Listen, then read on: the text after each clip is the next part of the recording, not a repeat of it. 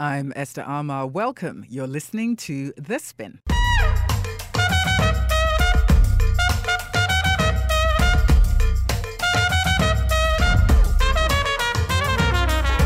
It is that time for an hour where smart is sexy. The Spin, our weekly all women of colour media panel. We go behind those headlines, bring you what is often unheard, a fresh perspective. I'm live in City FM studios in Accra, Ghana. Our contributors are on the line via NPR in Washington, D.C. We are syndicated and on air across the United States and internationally in Ghana and on WFM 91.7 in Nigeria. This program is brought to you by the African American Public Radio Consortium. I'm joined every week by badass and brilliant women of color. We discuss and dissect stories on politics, policy, social justice, culture, race, love, gender, all through the lens of the media. Today, we have two main event conversations. A black Princeton professor stopped, arrested, body searched, cuffed to a table, shares her story. And main event conversation two Beyonce's formation under scrutiny. All of that coming up. Our contributors this week for main event discussion one are Professor Imani Perry and Monifa Bandele. Professor Imani Perry teaches African American Studies at Princeton University. Monifa Bandele is a senior campaign director of MomsRising.org, a member of the Malcolm X grassroots movement, and is on the steering committee of Communities United for Police Reform. Welcome, welcome, ladies. Our first main event conversation is part of the SPIN's multimedia project with the Ford Foundation, State of Our Union, the health and wealth of black girls and women in the United States. In this month long series, we connect individual narrative and experience to institutional policy, politics, and statistics to paint whole pictures of the complex realities for black women and girls in the United States. Saturday morning, Princeton professor Imani Perry is driving her car. Getting ready for the weekend she is stopped by local police. Body searched, arrested, an encounter that ends up with her being cuffed to a table in the local Princeton precinct. Professor Perry's ordeal occurred on the weekend that activist Sandra Bland would have turned 29. Sandra Bland, known as Sandy to her family and friends, was also stopped by an officer on July 13, 2015. That encounter ended up with Sandra found hanged in a cell in Waller County, Texas. Her death was classified as a suicide by the county coroner. Protests followed. Disputes about how Sandra died continue. It was also the weekend Trayvon Martin would have turned 21. Trayvon was a 17 year old African American teenage boy shot and killed in a Sanford, Florida gated community on February 26, 2012, by neighborhood watchman George Zimmerman, who was acquitted on manslaughter charges after a trial that made national and global headlines and a verdict that sparked a global Black Lives Matter movement. And it was also the weekend that hackers breached the website of the country's biggest law enforcement union, the Fraternal Order of Police, and leaked dozens of contracts between police and city authorities guaranteeing that disciplinary records and complaints made against officers by citizens are kept secret or even destroyed. Let's connect dots and talk individual police encounters and institutional police protections from sanction and transformation. Professor Imani Perry, let me start with you. Imani, talk us through what actually happened. It was actually Saturday morning. I was driving to work, importantly enough, to go to a student organized conference, an undergraduate organized conference on womanism. Um, and I was trying to make it in time for the first panel and also for the keynote address by Dorothy Roberts, which is going to talk about Black women's encounters with law enforcement and the medical um, industrial complex. Um, at 9 a.m., I am driving um, just a few miles from work. I'm pulled over. Police officer asks for for my light. Well, initially he says, "Do you know how fast you were driving?" And I said, "Well, no, but you know, it's a stretch of road that that has uh, a great deal of bumps, so you can't drive too fast." Told me I was driving over 60. I didn't believe it, but I, as we have learned to be, was trying to be as compliant as possible. And I said, well, tell me what I need to do. Anyway, there, you know, there are a number of, of, of steps to the process. He tells me ultimately that he has to arrest me for a parking ticket in Princeton in 2013. Again, this is a ticket that um, I believe I paid. I recall getting the notice, um, paid in the online system, but I wasn't going to argue with him. and I said, "Can I call someone before you arrest me from the university so that someone knows where I am?" He declined that request. I said, "Can you take me to an ATM because I don't have cash to pay the ticket?" He declined that request. Um, and then, you know, uh, does a body search, asks me if I have any weapons. There's a female officer as well by that time, but he's the one who does the search. Um, and they put me in the back of the squad car. And there are a number of details that I haven't yet talked about, but there was problems when I actually got to the station as well that had to do with the fact that they had no system for, for me to pay. And so I wouldn't be able to pay with any of my cards uh, until Monday. And so I asked again, can you take me to the ATM? And he, they said no. And so then I had to ultimately call a colleague. But I said, you know, it's really, I said, I don't live in this state. It's really um, very quite embarrassing to have to call a professional colleague for assistance. Is there any way that you can facilitate me actually getting my own money to be able to pay you? The answer was no again. And they were changed. I was I was handcuffed to a table at this point.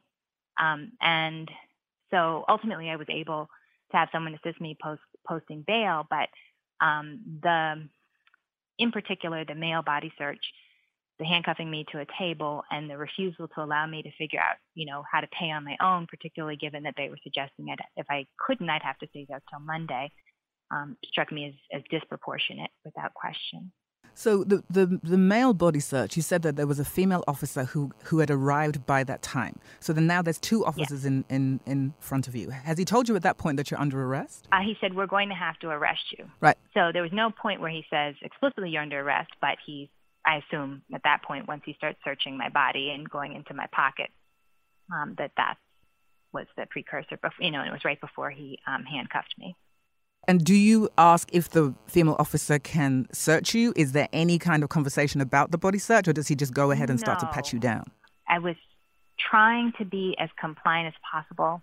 I was terrified, honestly. Um, uh, and, you know, it, in, in the context that you gave is precisely why. Um, because, um, you know, my efforts to say, well, can I, you know, I said, you know, whatever I need to do, officer. You know, if, if I need to leave my car, that's fine. So I didn't ask for for the woman to do the search.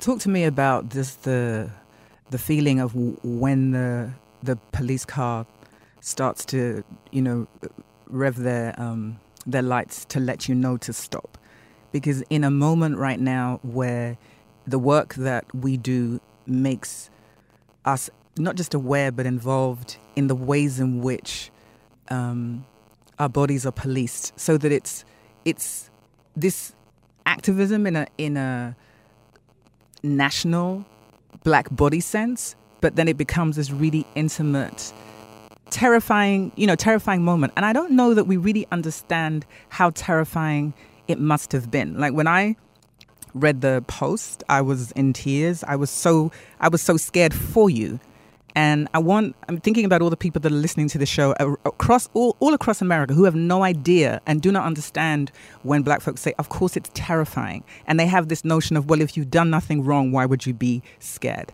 And I want them to understand, to understand that. Yeah, I mean, it's absolutely terrifying. I, last year I was pulled over um, and I, I was literally shaking so intensely that the officer became nervous for me um, and you know was it, are you okay? Do i need to get you some water? I mean that was her response. Um, this instance i don't think it was quite as um, visibly apparent but i you know i obviously i pulled over immediately. I was afraid to move um, as he took my license and registration. You know i was i was perfectly still. Um, i this feeling that you know this terror and I was afraid even to call someone, although in retrospect I wish I, I had at that moment, at least, you know, just with my fingers on the on the keys.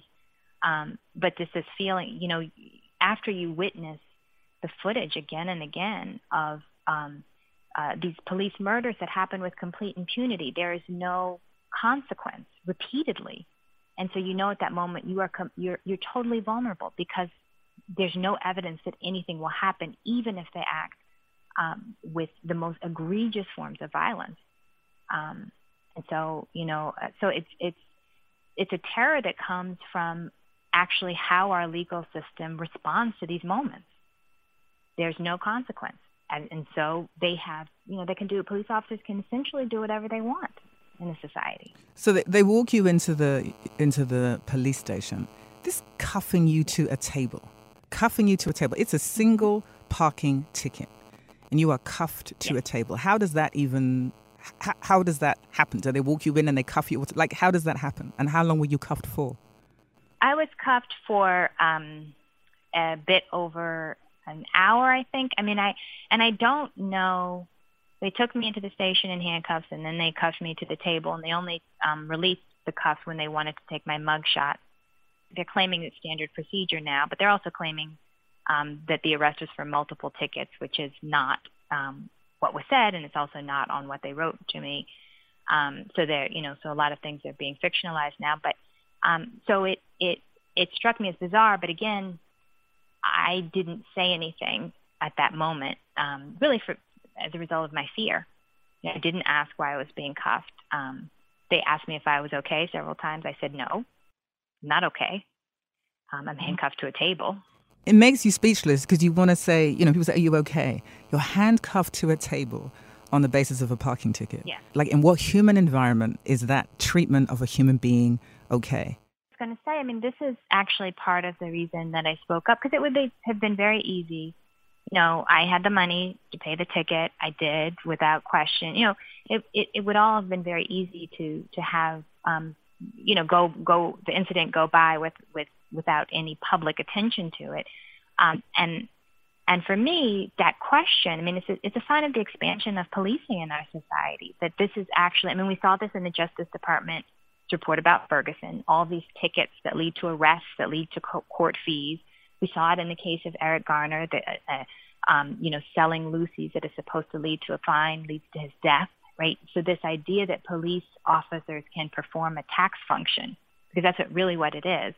Um, you know, you want to, the municipalities want to tax individuals, um, but then they, but to give that authority to police officers to execute who are carrying weapons and who act with total impunity um, is, you know, and uh, is a sign of the way in which we really, this is a carceral state. It's a police state.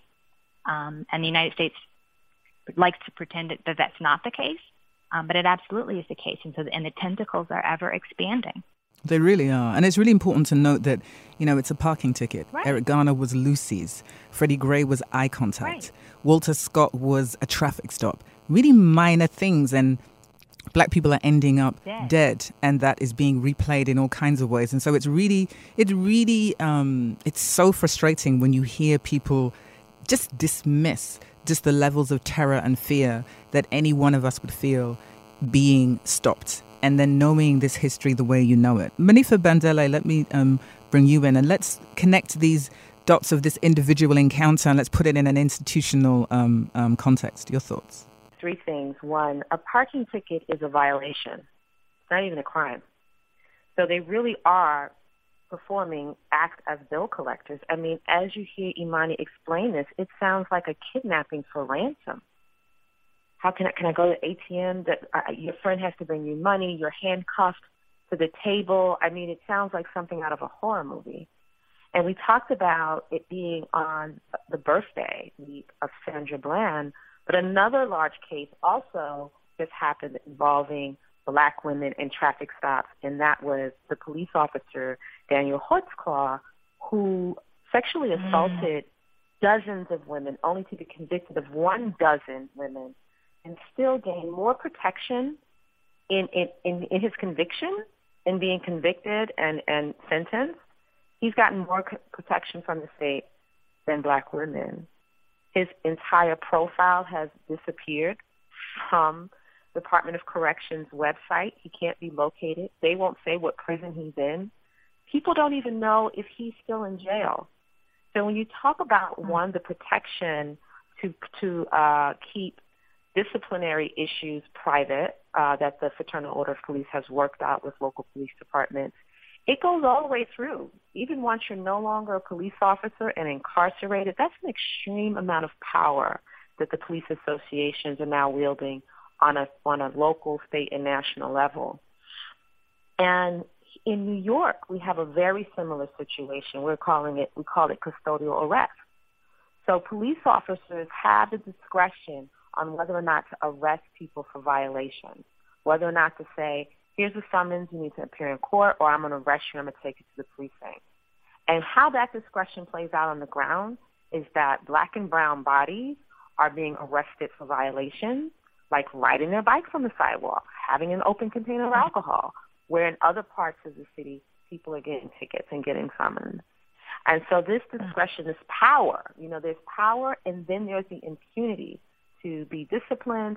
And then when you're forced to be disciplined, when you've literally raped dozens of black women, then there's the added layer of protection of like you just disappear in the system.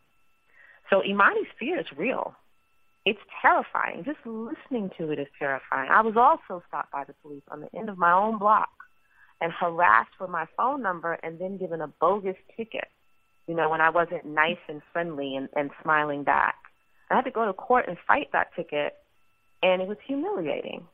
And these are the types of experiences that black women are experiencing every single day. And the impunity is the thing that freezes us. It freezes us with the fear. You know, we heard uh, Melissa Harris Perry talk about being approached by someone when she was covering the election, and she she she remembered trauma from her youth and froze when this man approached her. You know, this is so ongoing that Imani's reaction is just like, and it was just like she couldn't even say, "I want, I'd rather have this woman search me," because Sandra mm-hmm. Bland, because all those women raped by this officer Holtzclaw was on her mind, you know, and in her remembrance of being stopped before. So we are like traumatized, re-traumatized to a level where it's no wonder the health implications, the emotional health implications that are rampant throughout our community are all connected to this. This policing, this broken windows policing, this hyper enforcement of low level violations is a public health crisis as well as a mass, mass incarceration crisis. It really is. And um, Imani, I want you to speak to that a little bit the notion that this threatens our health. Because yeah. I really uh, resist this um, these descriptions that people have that these are microaggressions. There's nothing mm-hmm. micro about the reality that the history of encounters by black women and men with the police end up with people being violently killed. So there's nothing micro about that. And it's not the appearance of something, it is the reality borne out with multiple pieces of evidence. And yet, the health piece, the impact on our emotional health, on our wellness, on your ability to then go back, because it's the idea, okay, okay, we just released you, go back to work, no big deal, tickets paid, just keep it right. moving. As, as if our terror and being traumatized is, is nothing. I actually went to work because I wanted to support my student destiny conference, which looked which, and, and and so when I when I got in, I got there late, and Dorothy Roberts was talking about this a story of a black woman as part of her lectures, talking about a story of a black woman in a hospital who um, is, winds up being um, uh, uh, uh, abused by police officers in the context of being in a hospital. And I actually just I had spent the day before in the hospital um, dealing with some some health issues, and I began to weep, weep um, immediately in response because of that. You know, the, mm-hmm. the the kind of there's both there's the there's the consequence of the trauma, the terror, right? Which which absolutely, you know, we know that stress impacts health. Then there's also the fact that we that we suffer from from from um, all kinds of greater health risks um, uh, as a result of of, all, of of racism, of poverty, of environmental hazards, all these sorts of things and that even in the context in which we're physically most vulnerable, we also are, are vulnerable to state violence, right? And so all these things are, are, are compounded. And that I do think that's part of the thing. You know, people, um, I mean, on the one hand, I take the position that I don't think in any instance, whether the, regardless of race or gender, a person should be arrested for a parking ticket.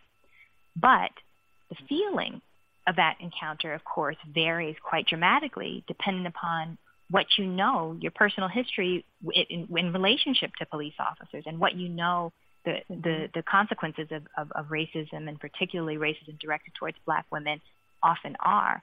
Um, and so, you know, I was I, I spent much of the weekend in tears. Um, I've been sleepless.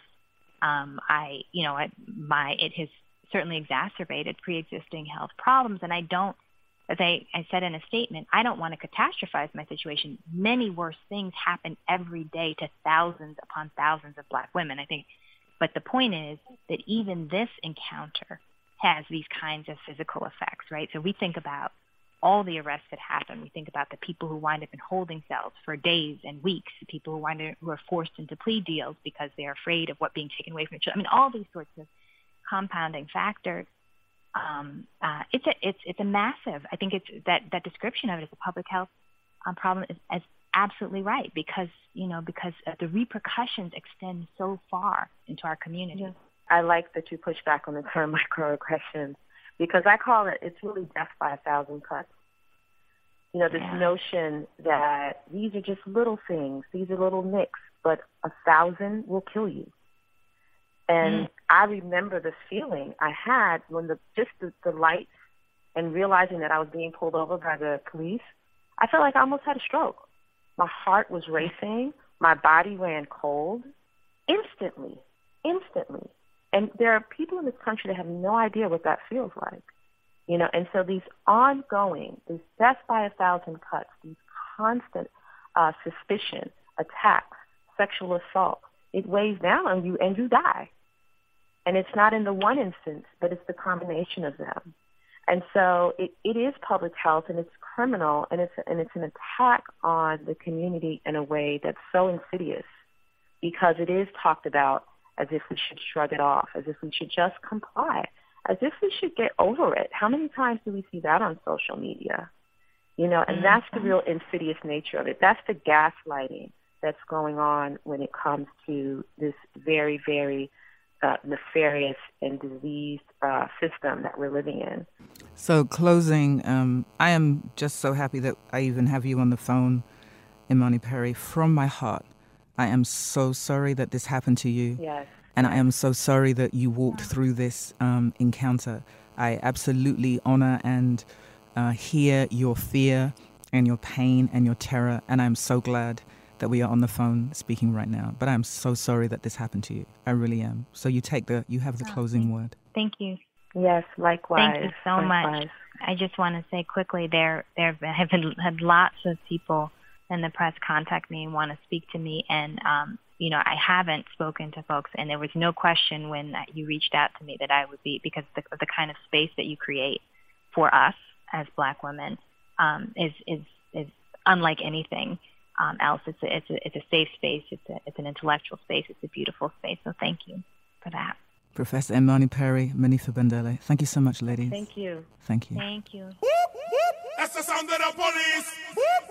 That's the sound of the beast. That's the sound of the police. That's the sound of the beast. That's the sound of the police. That's the sound of the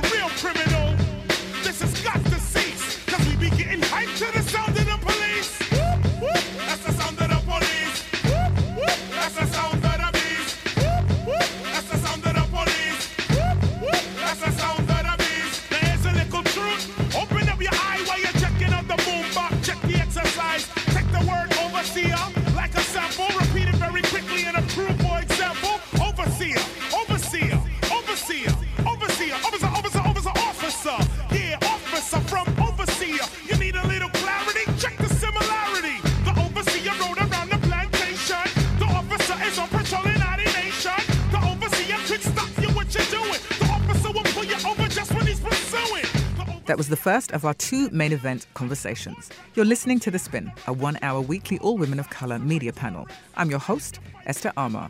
Our contributors from our first main event conversation were Professor Imani Perry and Monifa Bandele. The Spin is brought to you by the African American Public Radio Consortium. I'm live in City FM's Accra studios in Ghana.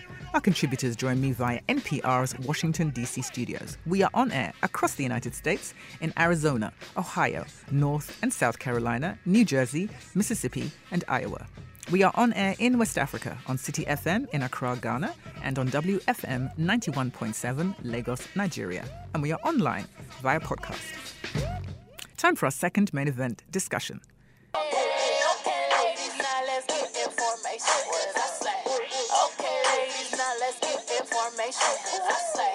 Okay, ladies, now get information. Yes, we are exploring multi million dollar megastar and mogul award winning Beyonce's new video, Formation, and her Super Bowl performance. For this second main event conversation, I'm joined by Dr. Yaba Blay and Lynnee Denise. Dr. Yaba Blay is a professor, producer, and publisher. Dr. Blay is the Dan Blue Endowed Chair in Political Science at North Carolina Central University the creator of the multimedia global project Pretty Period, and publisher and editor in chief of Blackprint Press. Dr. Blay is a global expert who writes on issues of colorism and identity. Lynnee Denise is a global DJ scholar, a cultural producer, and a musical essayist whose work, what she calls entertainment with a thesis, has taken her across the US to London, Holland, and South Africa as she researches black social and political movements to present the dynamic range of music of the diaspora.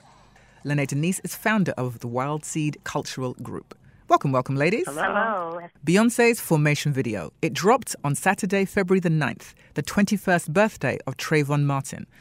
One day before what would have been activist Sandra Bland's 29th birthday, and one day before the US's Super Bowl 50. The video is set in a post Hurricane Katrina New Orleans and throws back to what seems like a plantation black historical past. Through lyrics like this, Beyonce speaks to internalized black self hatred.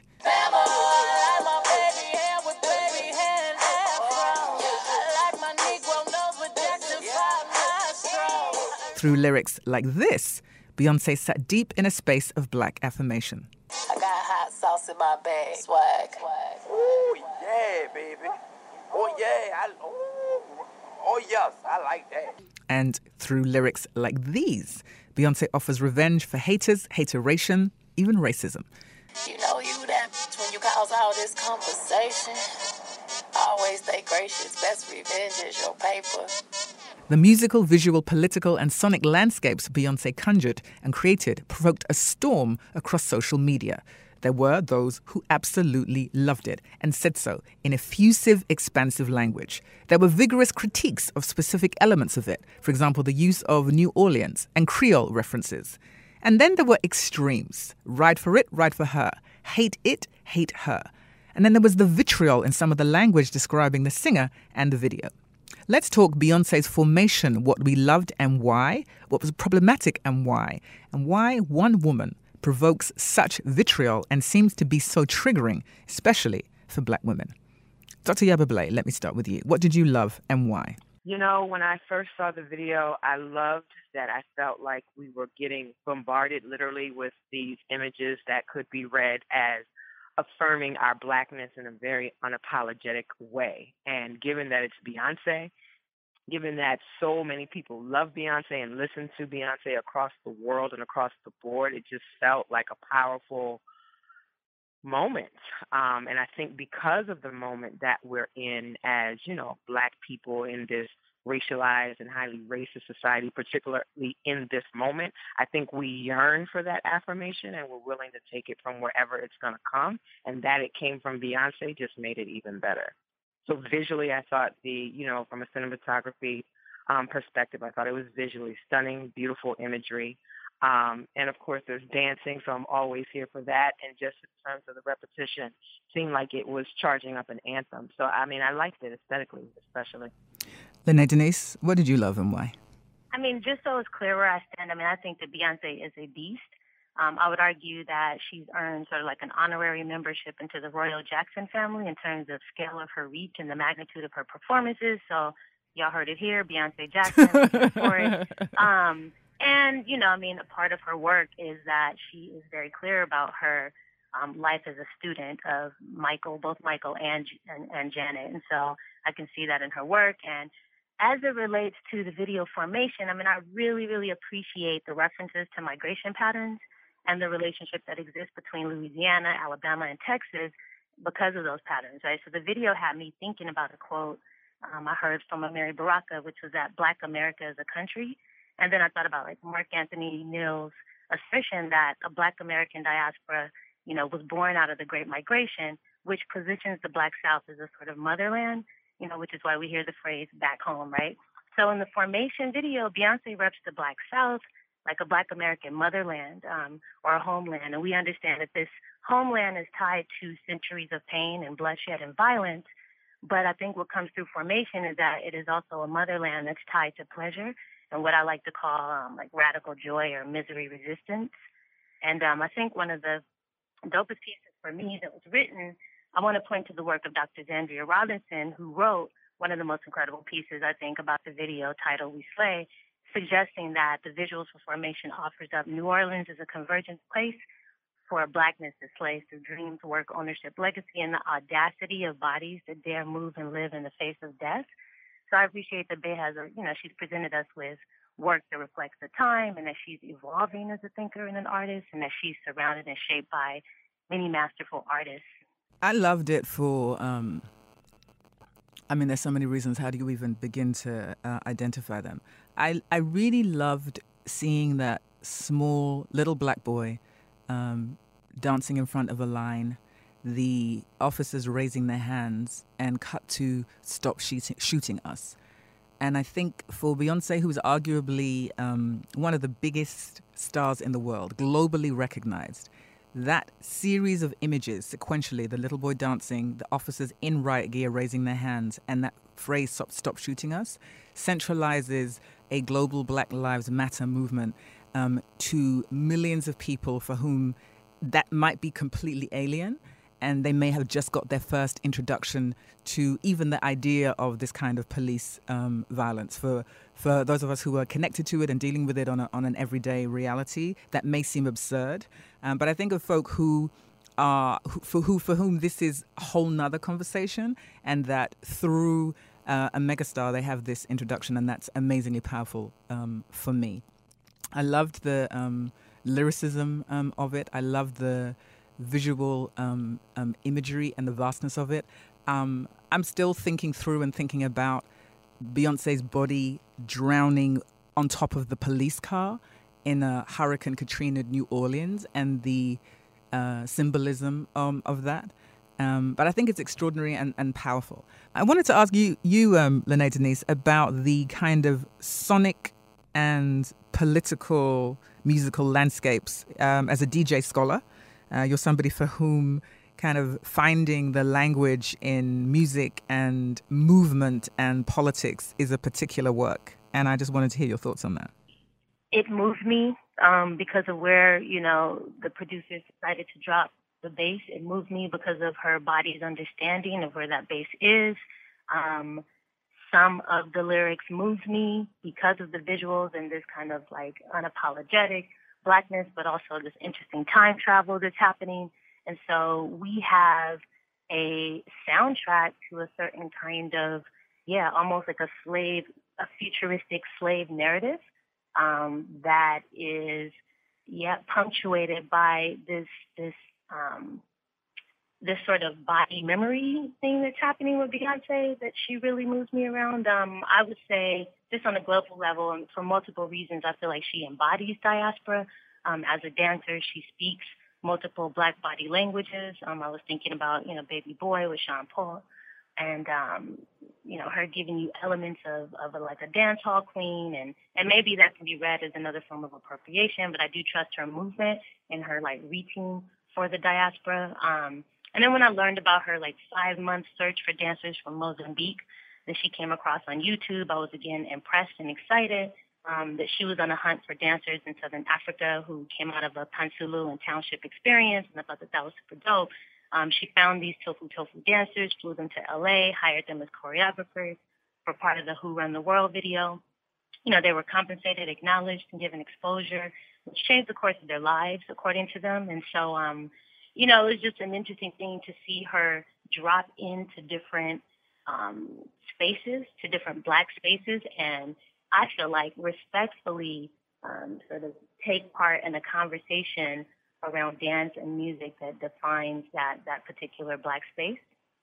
And so I think that she did this with with formation and sort of dropping in um, on this on this sort of sissy bounce and bounce um, culture, and, and actually having the bodies that are in those spaces perform the dance in this case, while she still working with her like you know some of her queer choreographers still sort of um, gives you the Beyonce brand through extreme sort of like thigh mastery movement.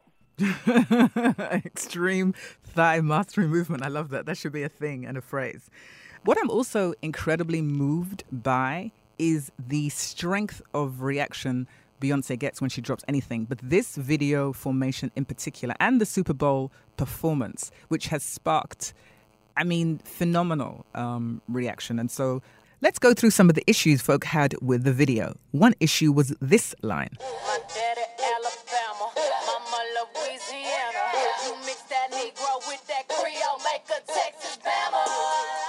One of the first issues that I certainly saw in reading different posts and comments and pieces across social media was the reference to um, Creole.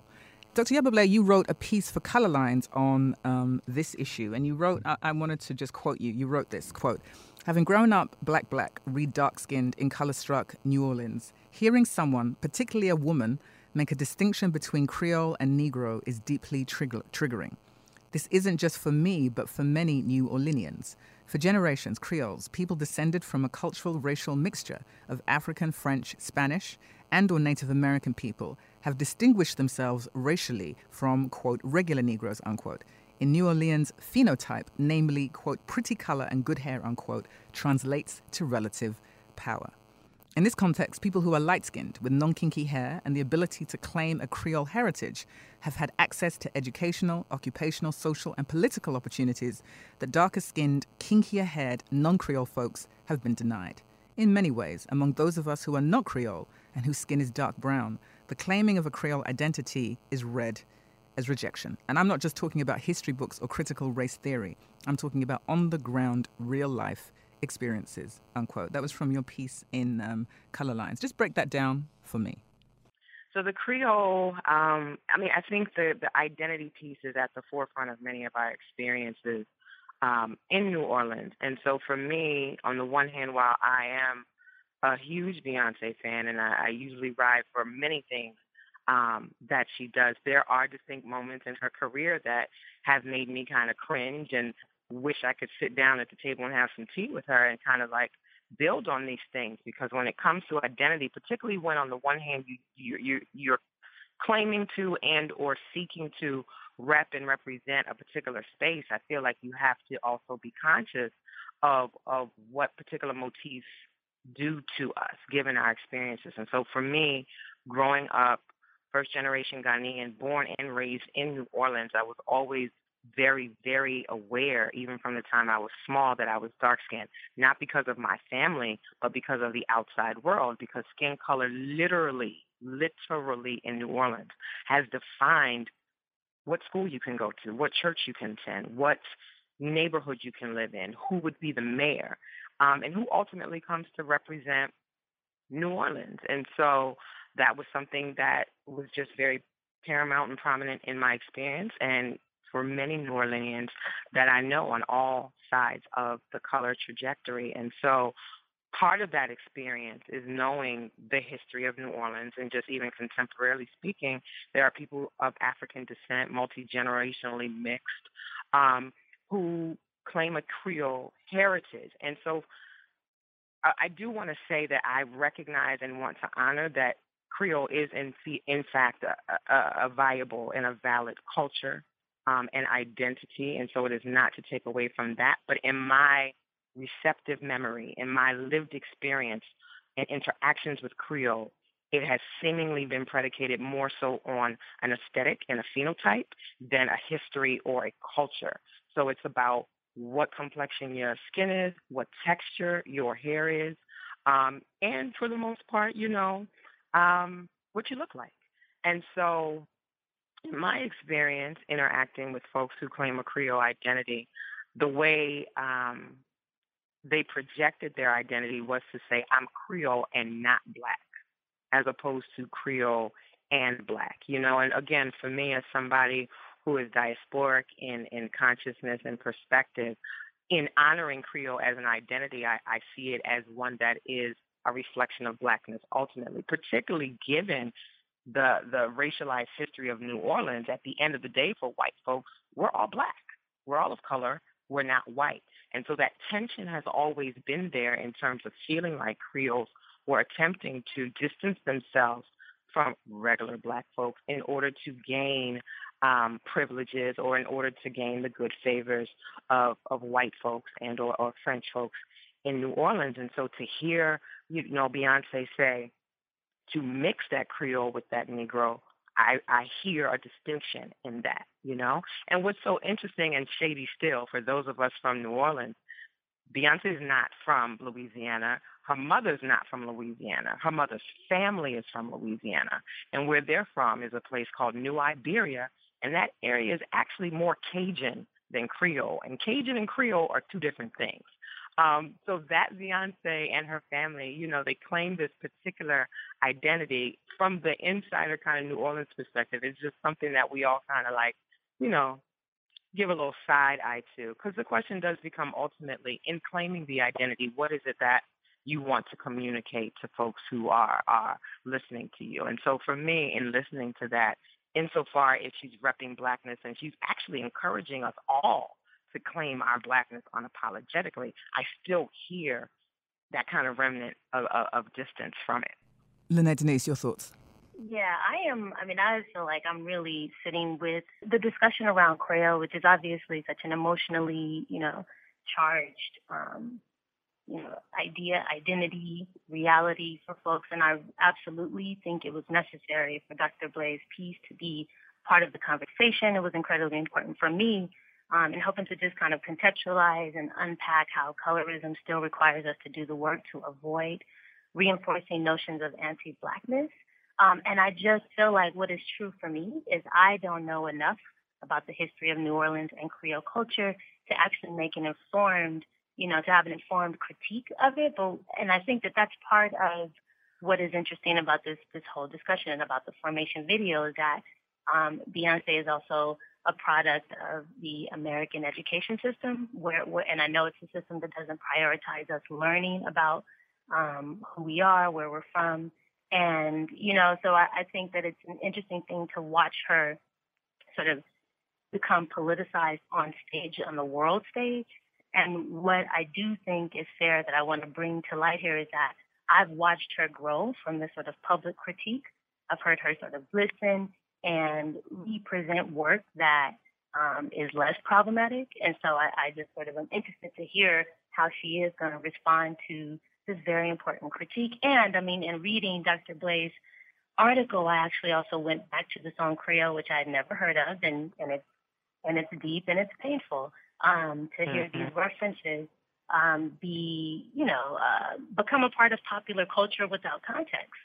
You know, so yeah, we are limited to these like ahistorical lyrics and, and almost images when they're combined, and that that um, is something that requires us to add to the conversation for sure. When I first heard the um, Creole critique, I was clear that I didn't understand it um, because I thought, um, does she not get to embrace, however complicated, a part of her heritage, if it is a part of of her heritage, knowing that the nature of um, blackness in the United States is fraught with all kinds of um, difficulty and brutality and challenge. Does she not get to claim that? Well, that was my initial thought.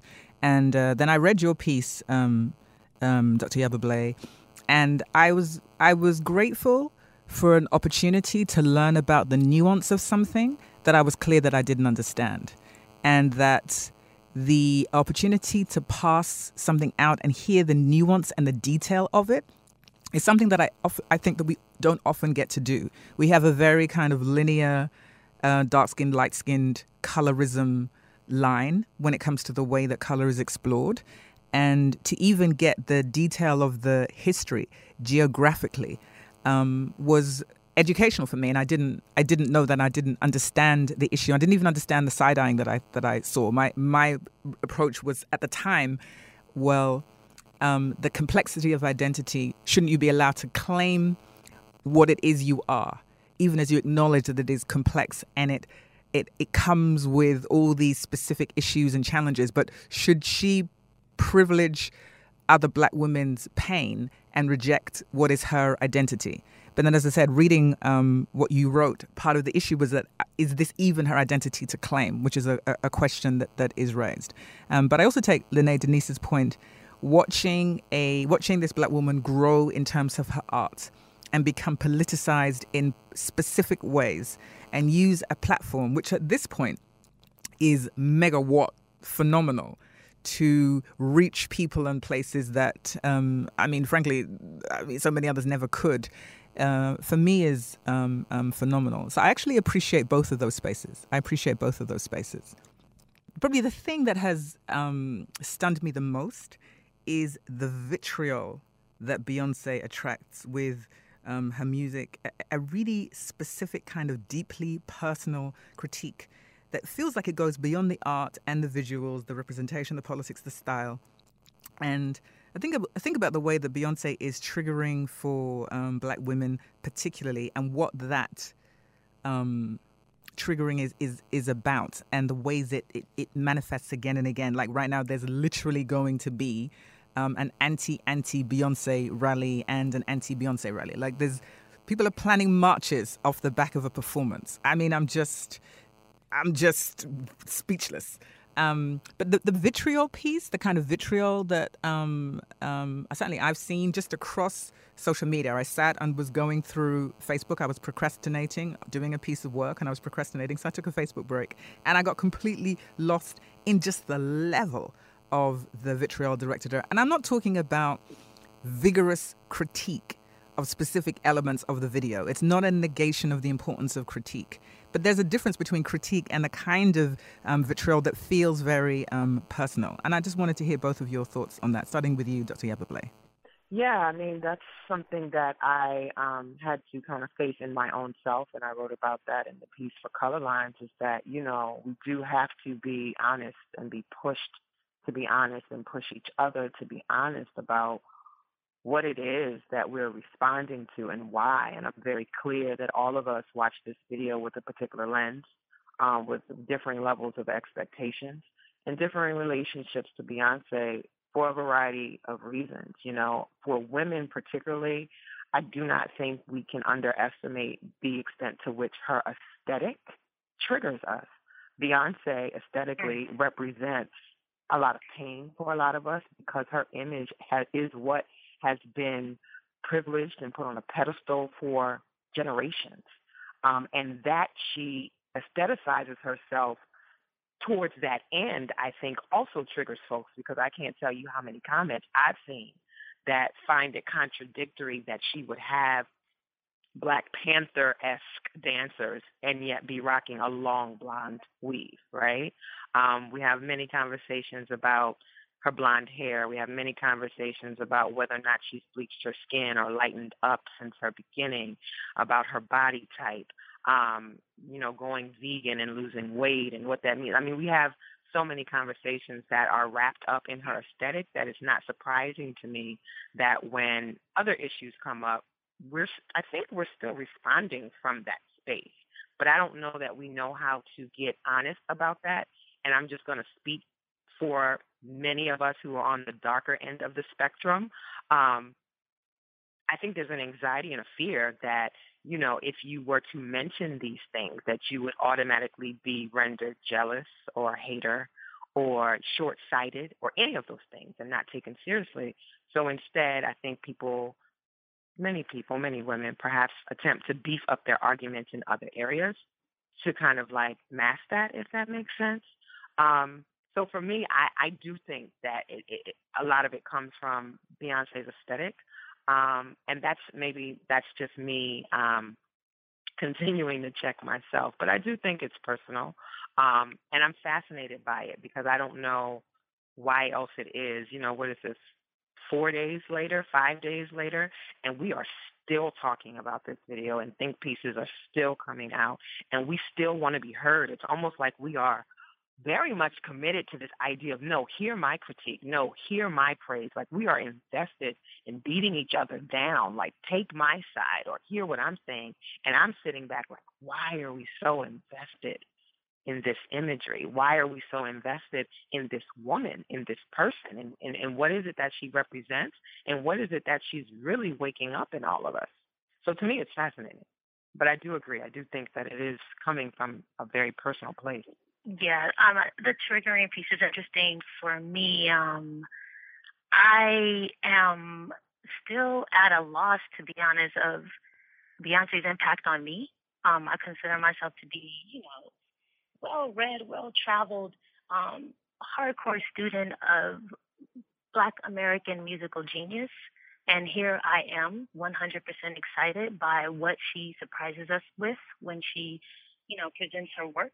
Um, and I have been wrestling with this sort of like, what is this? Am I am I blocked from a certain kind of critique? Am I, I'm starting to question my own analysis, and I think that what it is is partly for me is that you know I feel like as Americans we have not been really prepared to deal with complex issues in a way that allows us to really unpack and look at the layers that define some of these experiences that we have. And so for me, I've been like, I mean, yes, I see this problematic European standard of beauty, you know, being celebrated, being awarded, but it's also accompanied by an incredible amount of talent and integrity in a lot of ways.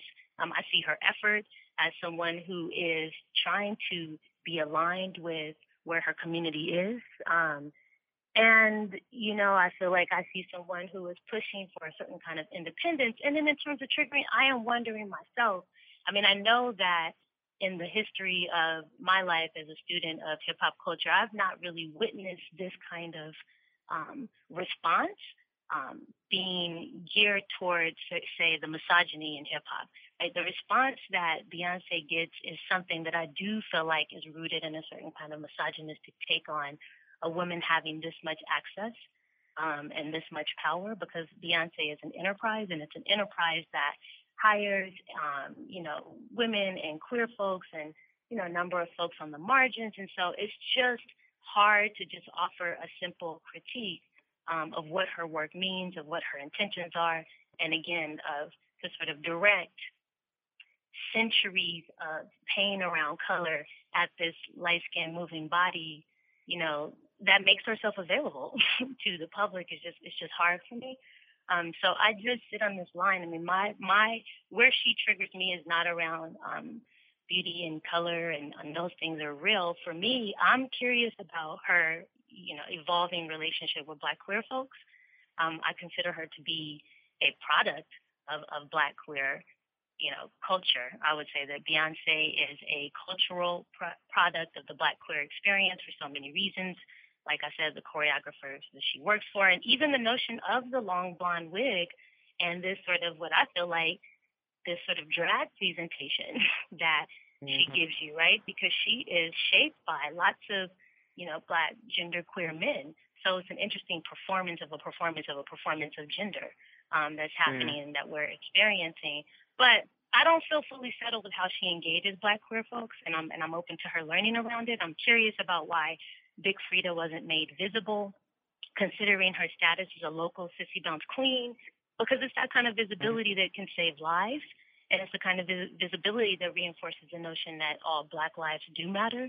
Um, and while I don't, I don't require Beyonce to meet all of my political aspirations in a video. I do require and want to see us go beyond Black queer culture as a semi-subversive accessory. You know, it's just like mm. I, I want to know about who Messy Mya is. I, I don't want to just hear our voices. Um, I want to have some kind of engagement with these people's lives, considering um, how vulnerable you know trans folks are. And so um, it was great that we saw you know um, some of the girls in the beauty shop. And I mean, I just see her growing in that area. I feel her stepping lightly because I don't think that, and we know when she does, you know, um, songs with like, say, Nicki Minaj or, you know, whoever else, Rihanna, they're going to appear in the video. And because you're in New Orleans, like, can I please see Big Freedia? Can I can I see at the end of the video maybe just like a rest in peace, Messy Mya? Something that mm-hmm. points us to the direction of what else we should be looking at in, in New Orleans and and also globally, just for Black folks in general. So that's where I'm triggered. Powerful. One last thing, ladies, y'all slay. Y'all really do slay. I just even want to say that slay is one of those words that comes out of the Black queer experience. And so mm-hmm. I just want to just honor that and not have that now be fully associated with Beyonce, but have it be associated with her allyship. Okay, closing word to Lynnee Denise, reimagining the word slay in its full and proper context. So y'all slay in context.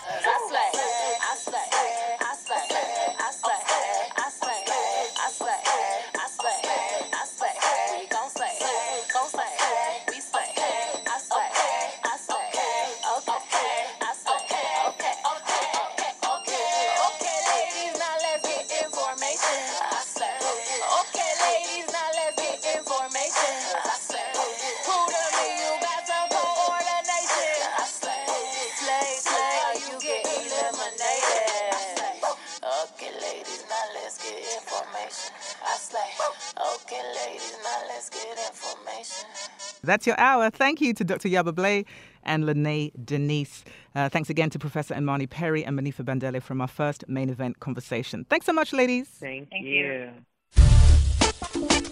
Thank you to the Spin production team, sound editor Mark Torres, distributor Loretta Rocco, and the AAPRC. Follow me on Twitter at Esther Armah. Put the spin on your regular podcast rotation. The Spin, your hour of talk where smart is also and always sexy. I'm your host, Esther Armah.